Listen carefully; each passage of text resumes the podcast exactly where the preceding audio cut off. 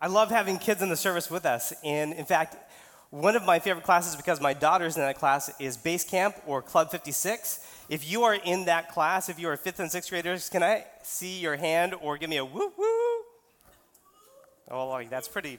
That's pretty low. You guys could do better than that. All right, we got some fifth and sixth graders in here. One of the things that Jason loves to do with the fifth and sixth grade class is called a sword drill, where he will give them a verse and chapter from the Bible, and then he'll get them ready and say, Go, and they have to go and find it. The first person to find it uh, stands up and reads it and gets a prize. It is a very cool way for the fifth and sixth graders to get more familiar with the Bible. So we're going to do that today, which is really cool. So, fifth and sixth graders, grab your Bible Parents or adults, you can join in. We'll see how well you do. Grab your Bible. We're going to see if we can do a sword drill today.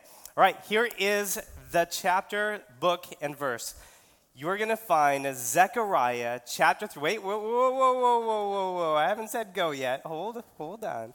Zechariah chapter 3, verse 4. Zechariah chapter 3, verse 4. Ready? Go. First person to find it, stand up and let me know that you, oh, Jason, super fast. I would expect that from you. Followed by Maddie. Who wants to read it? Maddie, you want to read it? Zechariah chapter 3, verse 4 says what?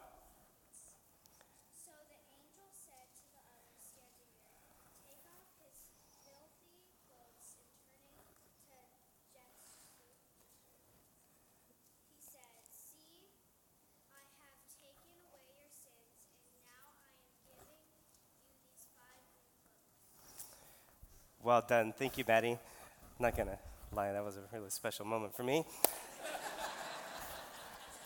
that is uh, a great verse in the Bible. It's actually the key verse of Zechariah's fourth vision, which is what we are going to be talking about today. But it also reminds me of a very interesting story from my childhood. As you know, I absolutely love the rain. I love watching the rain. I love listening to the rain. I love smelling the rain. I love being out in the rain. I love playing in the rain. Uh, this stems all the way back to when I was a kid. In fact, I remember one time my brother and I uh, were there at our house. We were homeschooled. Um, we were there, and we just had this torrential downpour. It was an amazing rain. Uh, we loved it so much. And then afterwards, we looked around on this campground where my parents were the directors, and we just saw puddles everywhere.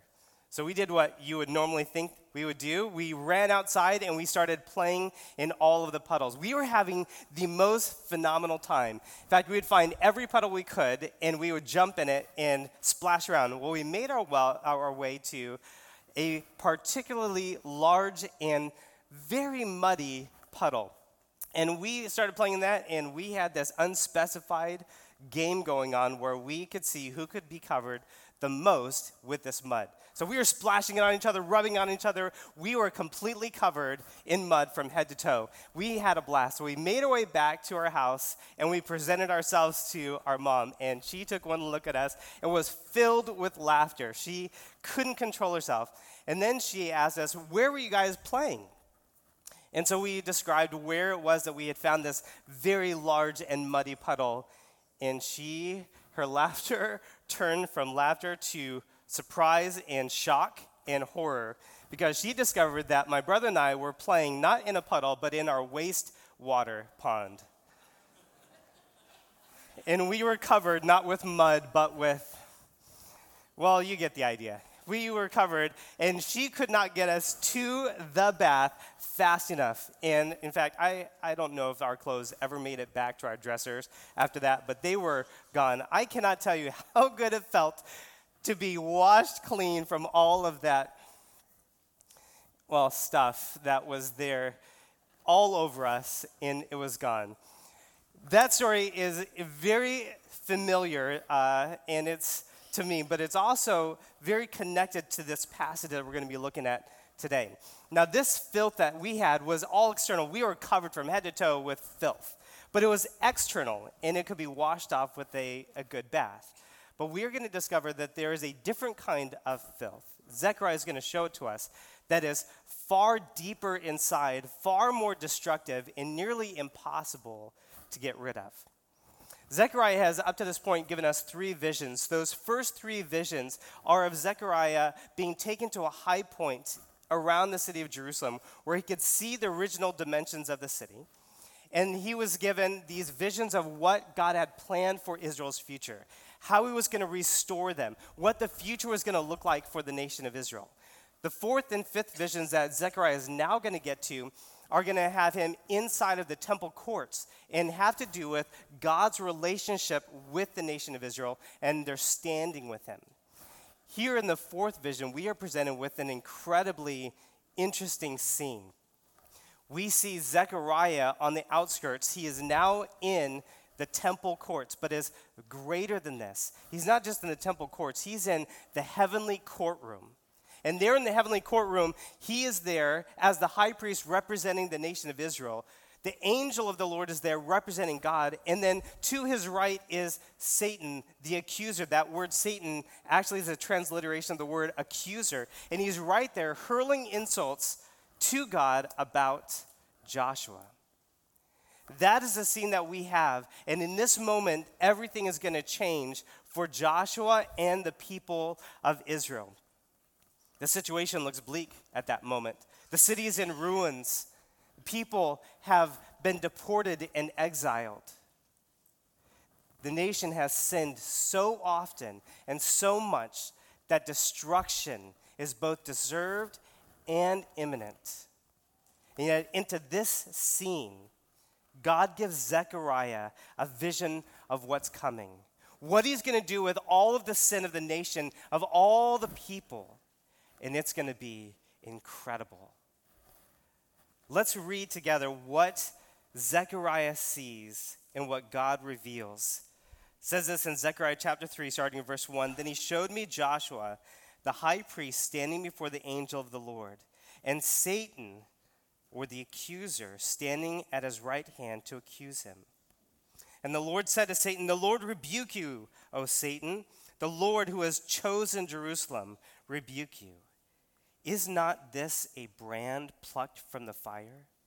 Now Joshua was standing before the angel, clothed with filthy garments. And the angel said to those who were standing before him, Remove the filthy garments from him. And to him he said, Behold, I have taken your iniquity away from you, and I will clothe you with pure vestments. And I said, Let them put a clean turban on his head. So they put a clean turban on his head and clothed him with garments. And the angel of the Lord was standing by. And the angel of the Lord solemnly assured Joshua, Thus says the Lord of hosts, If you walk in my ways and keep my charge, then you shall rule my house and have charge of my courts. And I will give you the right of access among those who are standing here. Hear now, O Joshua the high priest, you and your friends who sit before you, for they are men who are a sign Behold, I will bring my servant the branch. For behold, on the stone that I have set before Joshua, on a single stone with seven eyes, I will engrave its inscription, declares the Lord of hosts. And I will remove the iniquity of this land in a single day. In that day, declares the Lord of hosts, every one of you will invite his neighbor to come under his vine and under his fig tree. It's pretty easy to see that the question Zechariah is wrestling with in this vision is how can a morally impure, morally filthy people ever be made fit to stand in the presence of a holy God, much less to be ministers and priests before the Holy One who inhabits heaven? There's only one way, and one way only. It is God who faithfully and mercifully forgives sin. In other words, Zechariah phenomenally shares us with us today, wants to display for the people of his day and for us living thousands of years later that the only hope we have, our only hope for our past, present, and future is the cross of Christ. The only hope that we have for our past, present, and future is the cross of Christ. And today I want to show you from this vision of Zechariah that no matter who you are, where you've been, what you've done, or what's been done to you, we can have hope by pointing us to five essential facts for fallen and failing followers of Jesus. God, we ask that you would come and meet us here in this moment, that you would reveal to us your word, that you would show us the truth from this word. And may that truth consume us. May it change us. May we find in it something to rejoice over and live, live out in our lives. We pray this in your name. Amen. We live in a day where the love of God seems to be questioned over and over again. When doubt and confusion come or hard times hit, people are tempted pretty naturally to assume that God doesn't love them or that God doesn't care about what's going on in their life. And I can imagine that in this time frame with Zechariah that the people of his day would feel the same thing. As refugees coming back from a foreign land, is God for me? Does God care? John Calvin wrote how difficult it must have been for all of these refugees who have been promised by God a future and a hope to see where is their redemption? Where is their redemption coming? When will it be? They were confused. And rightly so. Over the last few weeks, Pastor Kyle has been sharing with us the challenges that the people in this day were experiencing. They traveled back from Babylon, which was a five month journey. They came back to find the city of Jerusalem and the temple ruined and gone. More than that, they started to rebuild the temple, but faced incredible opposition that made them stop the building. And then, on top of all of that, they have most of their friends and family, the people, the rest of the people of Israel, refused to come back with them to Jerusalem. They stayed in their comfortable lives in Babylon. The situation looked very bleak to Zechariah. What was going on here? More than that, it seemed very difficult to believe that God could do anything through the situation, if not impossible. I mean, everyone was gone, the city was in ruins, the judgment of God was coming, destruction was imminent. How could Israel ever be restored to what it was supposed to be like, what it was before, or what God had promised it to be? And with that, Zechariah presents to them and to us the first essential fact that we have to believe, and that's this God's plan is bigger than our moment in time. God's plan is bigger than our moment in time. This is incredible, uh, and I, I hope that you see the beauty of this like I have. It is incredible to me. Okay, so in this passage, Zechariah starts it off by saying, Here's Joshua. He's in the courtroom of heaven. He's being accused by Satan, the accuser. What God does next is incredible. He says, The Lord rebuke you, Satan. The Lord who has chosen Jerusalem rebuke you. Is this not a brand plucked out of the fire? This passage right here is the Old Testament equivalent of Romans chapter 8, verses 28 through 39. In fact, I would love for you to go there in your Bible. Romans chapter 8, verses 28 through 39. The passage begins with a passage, a verse that we know very well. It says this But God causes all things to work together for. Let's try that again. God causes all things to work together for for those who love God. Okay, that verse right there is amazing and is often quoted to people who are going through very difficult times. Hey, hang in there. God is going to cause all things to work together for good. Hang in there. Don't lose hope. It's going to be great. So that verse is there, but it is far more than an encouraging verse. There is far more weight to it. Why? Why does God cause all things to work together for good? For those that love him. The answers are in the last part of that verse and then all the way down to verse 30. Listen to what Paul says.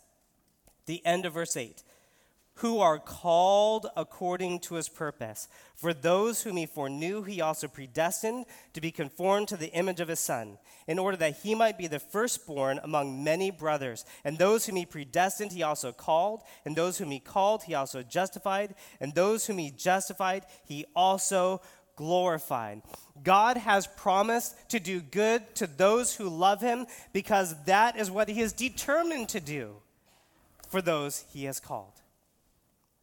This is an amazing passage because God has decra- de- declared, decreed, that all those who he has chosen, who will come to him in faith, every single one of them will end up in glory with him. It is impossible to say that any situation that happens in our lives could end up in any other reality than good. Because we will end up in heaven with him. God causes all things to work together for good because that is what he has decreed to happen. So, the point that Paul is making, the point that Zechariah is making is it doesn't matter what the accusation is that Satan brings into our lives, it will not change what God has decreed or what God has declared will happen. He will fulfill all of his uh, promises to them.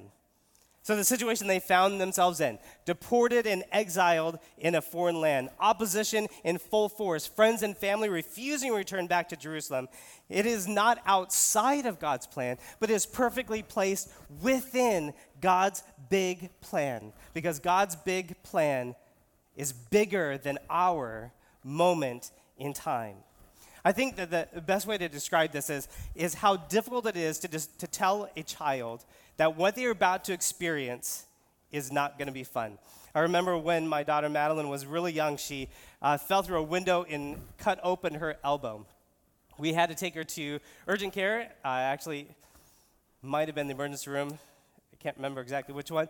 They were there, and they were preparing a shot for her because she was about to get stitches for her elbow.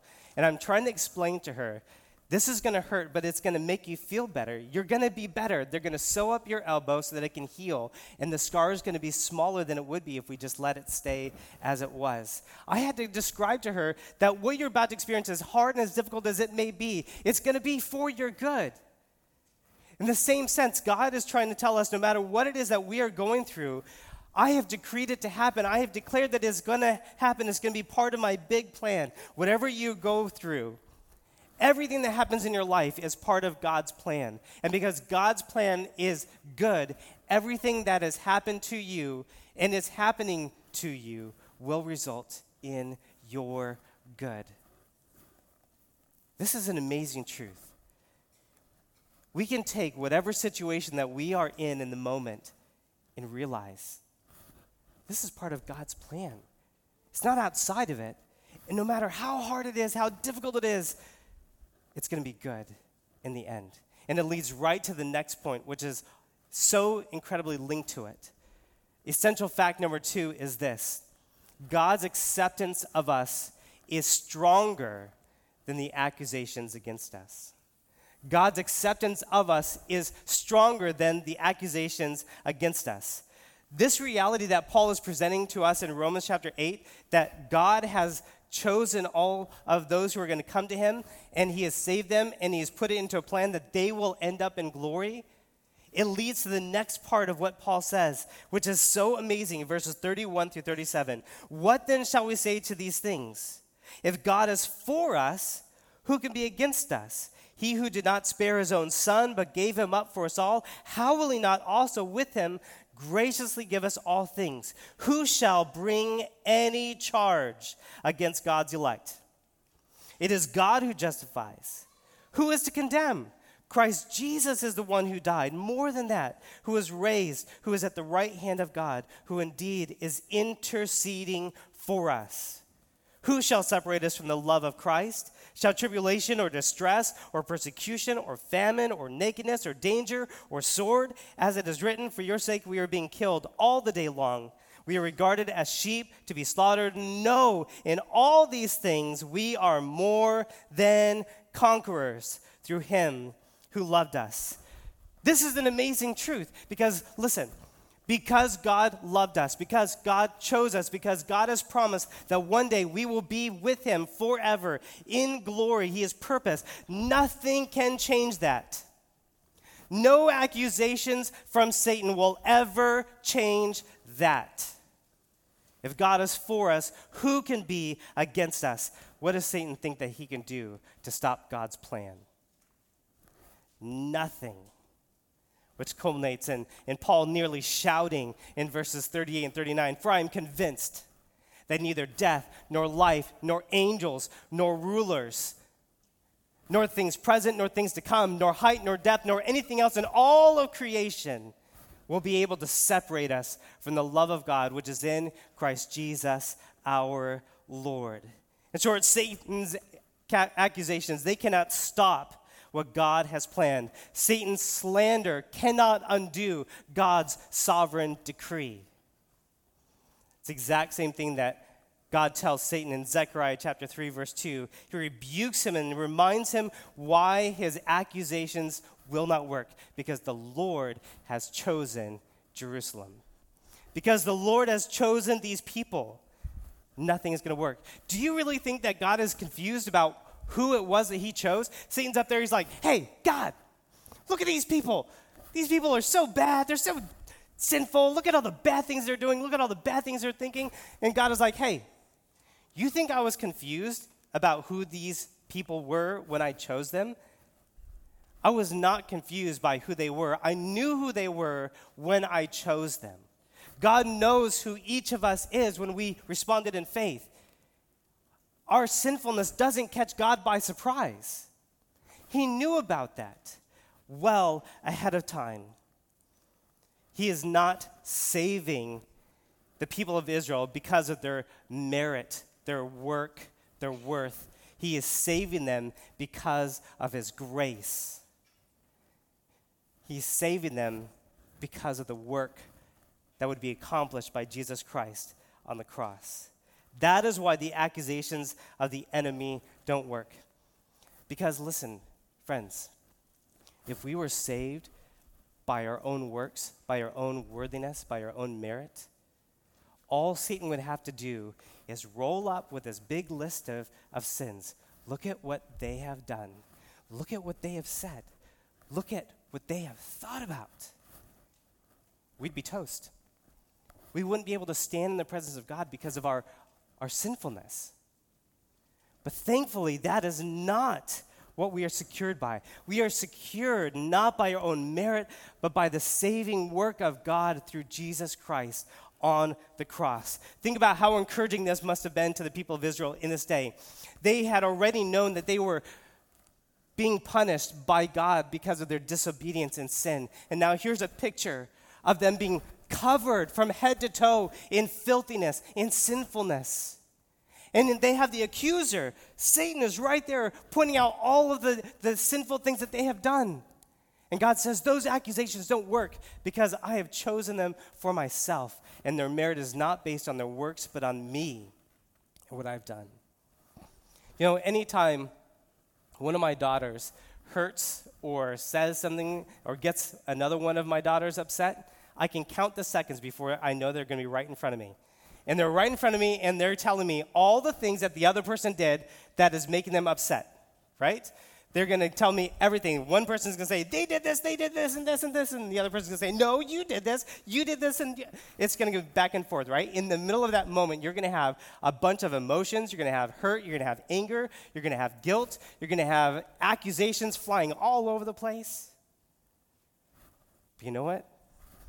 In that moment, it doesn't matter what one daughter says to me. In fact, for, for that case, it doesn't matter what anyone else says about my daughter. It will not change my relationship with her because I love my daughter.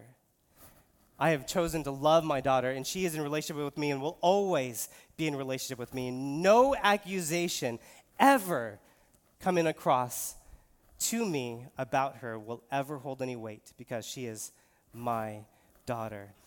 In the same way, no accusations ever that Satan can throw at you or to God because of you will work. Because God has chosen you to be His.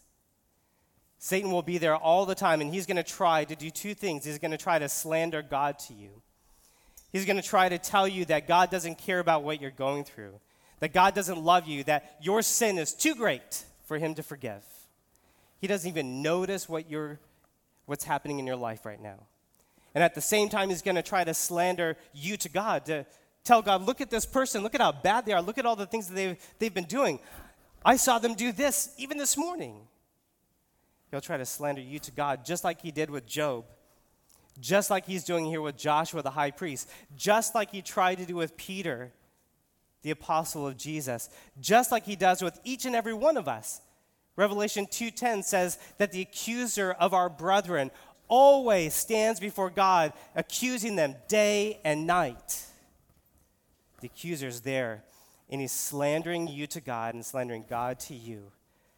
But, friends, I want you to rejoice in the truth that nothing will ever shake God's confidence in you. Nothing will ever change God's relationship with you. There's nothing that He can accuse you of, nothing He can say that will ever make God say, I'm done with you. To make you, make Him leave or abandon you. Nothing.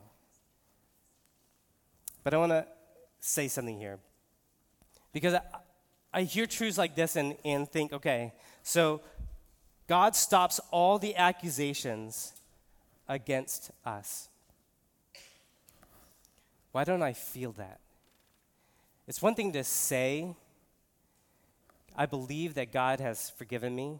It's another thing to, to feel delivered from the shame and the guilt of our past. A lot of times, that is what consumes us.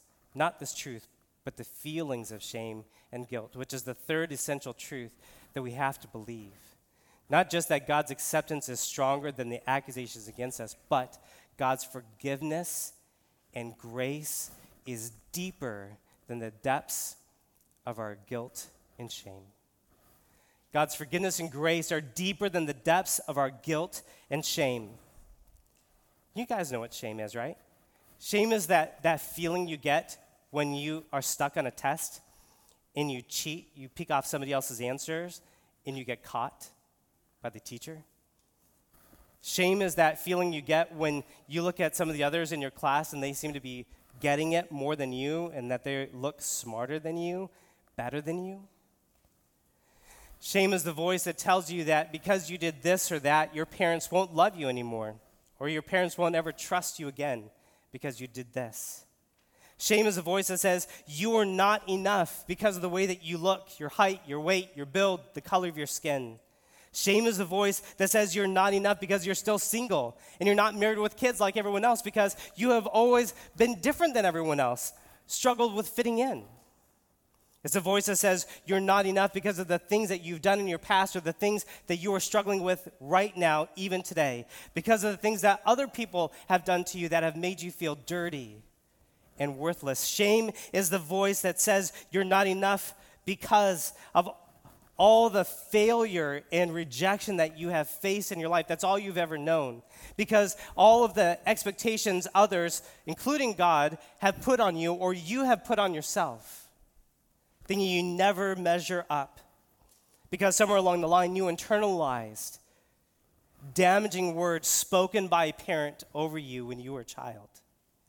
Shame is the voice that says maybe you internalized nothingness, the experience of being invisible, unheard, unnoticed, neglected, treated with apathy, overlooked accumulating evidence that you don't matter. Shame can be painful. Shame can be devastating and crippling. Shame, for many people, can be life consuming. And shame is what Joshua was feeling. As he stood there before God, clothed with filth from head to toe. And by the way, that word filth in that passage means human excrement, poop. Covered him. He was covered in shame. And he had the accuser standing right next to him, saying, Look at this guy. You know the rules, Joshua. You're supposed to go clean yourself. You're supposed to take a bath. You're supposed to put on clean clothes. You are filthy. More than that, the filth of your heart is as filthy as your clothes. I know what you've thought about. I know what you've done. And he's accusing Joshua over and over again. And Joshua is swallowed up by shame because each of these accusations are true. He was unworthy to stand before God. And yet, God addresses it in an amazing way. He looks at Satan and he looks at Joshua's condition, and this is what he says in the verse that we started with. And the angel said to those who were standing before him, Remove the filthy garments from him. And to him he said, Behold, I have taken your iniquity away from you, and I will clothe you with pure vestments. Joshua didn't do anything, he's just standing there. He didn't offer a sacrifice, he's just standing there. But the Lord simply went to him, took off his filthy garments, and clothed him with new garments, garments set for a feast.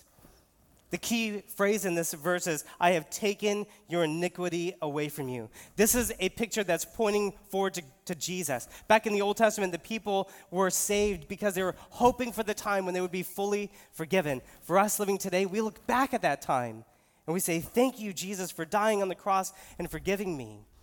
We praise Jesus for what he has done.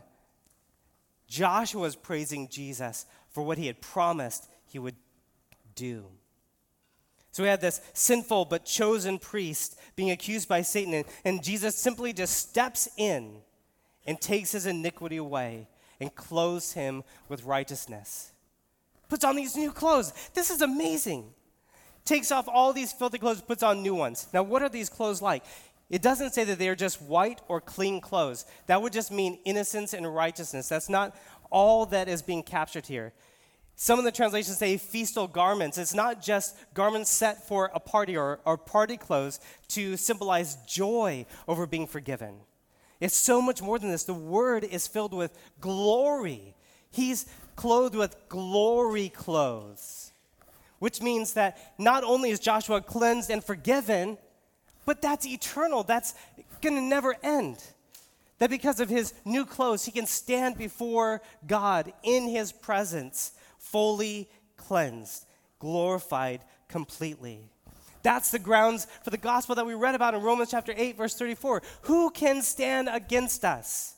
Who condemns us? Christ Jesus is he who died, rather, who was raised, who is seated at the right hand of God, who intercedes for us. This guilt, this shame that we feel, that Satan so ominously tries to bring up over and over again, it has no weight. Because when God looks at us and he's saying, I don't know what you're looking at, Satan. I only see Jesus. I see Jesus' clothes wrapped in that person. I see perfection. I see white, innocence, cleansed people in front of me. I don't see accused, sinful people in front of me. See, friends, the only hope we have for our past, present, and future is the cross of Christ. That's it. So, why is it that there are so many of us that are here today who struggle with the debilitating effects of shame and guilt? Many of you are covered with this shame and guilt as well. We want to have confidence in our relationship with God. But we're walking around with the shame of unworthiness as stains on our clothes. We try to come to worship God, but we have the guilt of all the sins we have done in our past and the ones we are doing today, staining our clothes. We try to go out, step out, and serve God, but we have the fear that we can't do it, that we're not good enough, that we don't have talents, we don't have abilities. We can never do anything for God as stains on our clothes. We try to overcome temptation in our lives and yet we have the times that we have failed over and over and over and over again, staining our clothes. We try to step in the truth that God has uniquely and purposely created us on purpose for a purpose, but we have the comparison with others, what they look like, act like, dress like, succeed like, staining our clothes. We try so many different ways to gain the approval of God, but we have the stains on our clothes. We try to find and walk in the plan that God has for us but the words of others from our past that you can't do it. You'll never amount to anything. You could never be anything, do anything as stains on our clothes. You try to be the mom that God has called you to be. And yet you have the incapacitating guilt in the comparison of others that other moms are so much better than you. They're more creative, more fun, more connective than you are. As stains on your clothes. You try to be the dad that God has called you to be, but you have this fear of unworthiness that you'll never measure up to the man that your dad was. Or you have this, this continuing pursuit of trying to measure up to this image of a dad that you want to be to prove your dad wrong. That you can be a good dad. But there's stains on your clothes. We have all this incapacitating shame and guilt staining our clothes, and it's time that we finally just rise up and say, In the name of Jesus, I am loved, forgiven, washed, and cleansed. I am clean. I am clean. I'm forever clean. That's what we need in our lives. We are clothed with the righteousness of Jesus. I'm not naive enough to think that you can walk away today saying, Oh man, that was so good. And I feel like I can just release my shame and guilt, and then you wake up tomorrow morning and it's right there with you. The accusation still pounding at you from every side. We will have to deal with the haunting effects of shame and guilt in our lives, but what it's going to require for us to do is to wake up every day and to look the accuser in the face and say, The Lord rebuke you. I have been loved, accepted, chosen, changed, saved, cleaned, and transformed by God. You will not have the last word in my life today or any other day. I choose to hold to the words of God. And then we dive deep into what God has said in His Word, and we let that become the foundation for our life for that day. We talk with Him throughout the day through prayer, sharing with Him what we are experiencing, what we're going through. Which leads to the next essential fact in this vision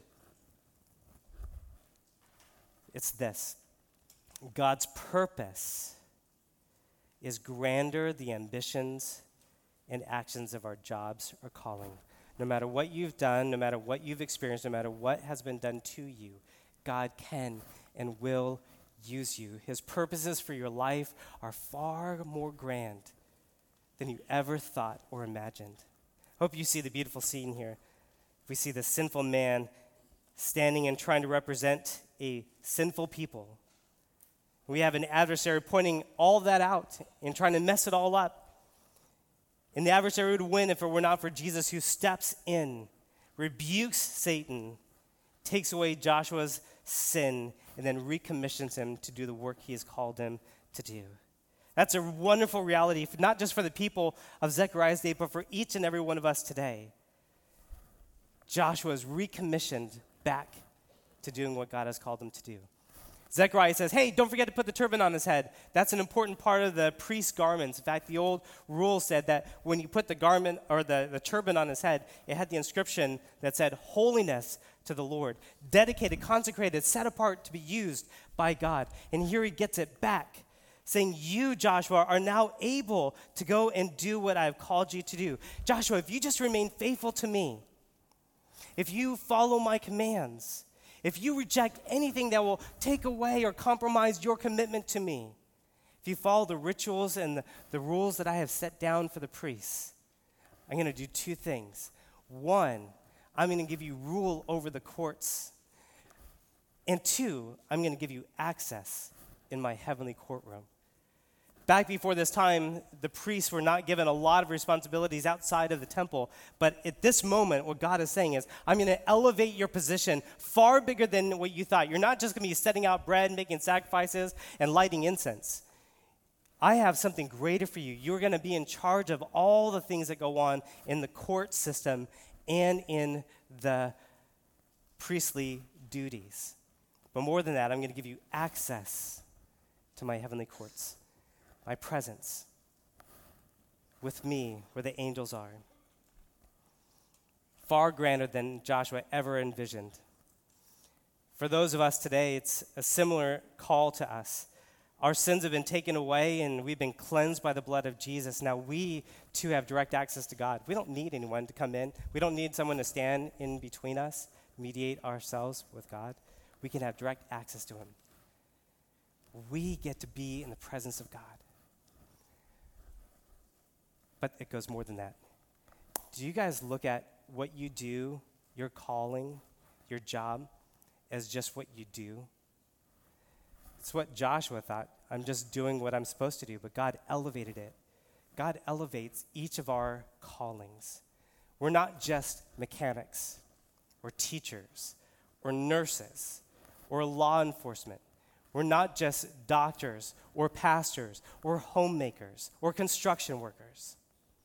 We are ambassadors for God, displaying God to the world that doesn't know Him. We are ministers of God. We are partnering with Him to promote justice, healing, compassion, kindness, and peace and humility, not just in our workplaces, but in this world. We are workers for God, joining with Him in stewarding and caring for the world He has placed us in. We are tools for God, accomplishing a purpose that He has uniquely gifted us to do. Friends, what you do in your life is not insignificant. No matter what you're doing, God has a bigger purpose for your life. Far bigger than your imagination. You have a crucial role in what God is accomplishing in this world. The last thing that Zechariah points out for us today is this God's future peace is huger than the chaos and the incompleteness of the present. Joshua, uh, Joshua concludes his part in the story. Now, Zechariah is about to show the people of Israel what it's going to be like to come. The future, when everything has changed, when everything is different, when God is, has returned and it's back to what it's supposed to be. This is going to be an amazing part of the story of God's plan. See, at that moment, everything looked bleak, impossible, broken. But a day was coming when all sin and guilt would be washed away in a single day. When the branch, the servant, Jesus would come, he would wipe sin out. Sin will be a thing of the past. Sorrow will be no more. Suffering will be abolished.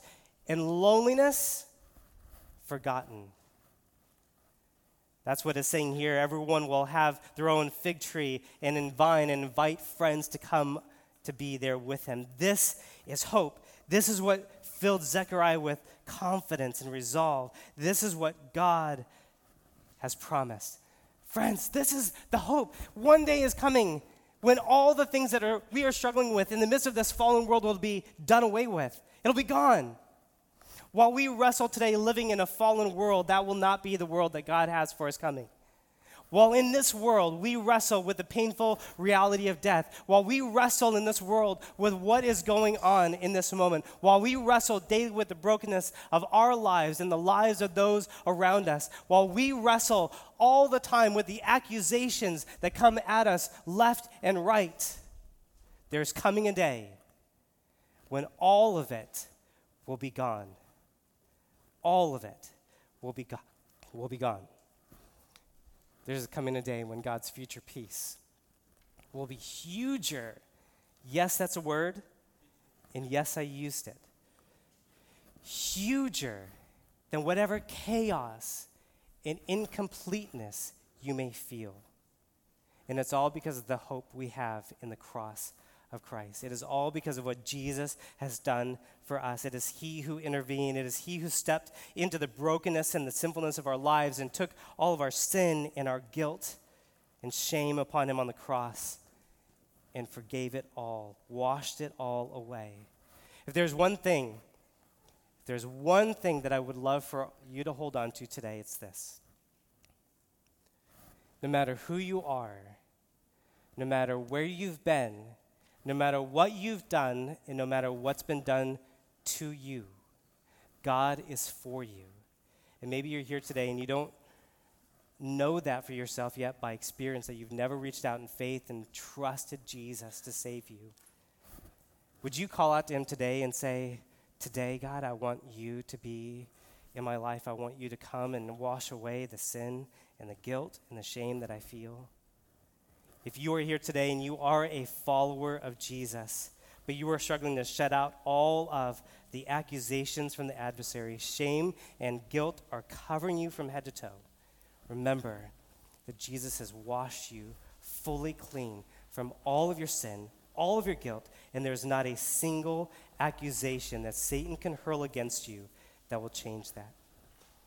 Let me close with this story. One of my favorite heroes of the faith is Martin Luther. He was a reformer back in the 1500s. He once had a, a, well, there's a legend about him saying that he once was sleeping, and while he was dreaming, he imagined Satan coming to him.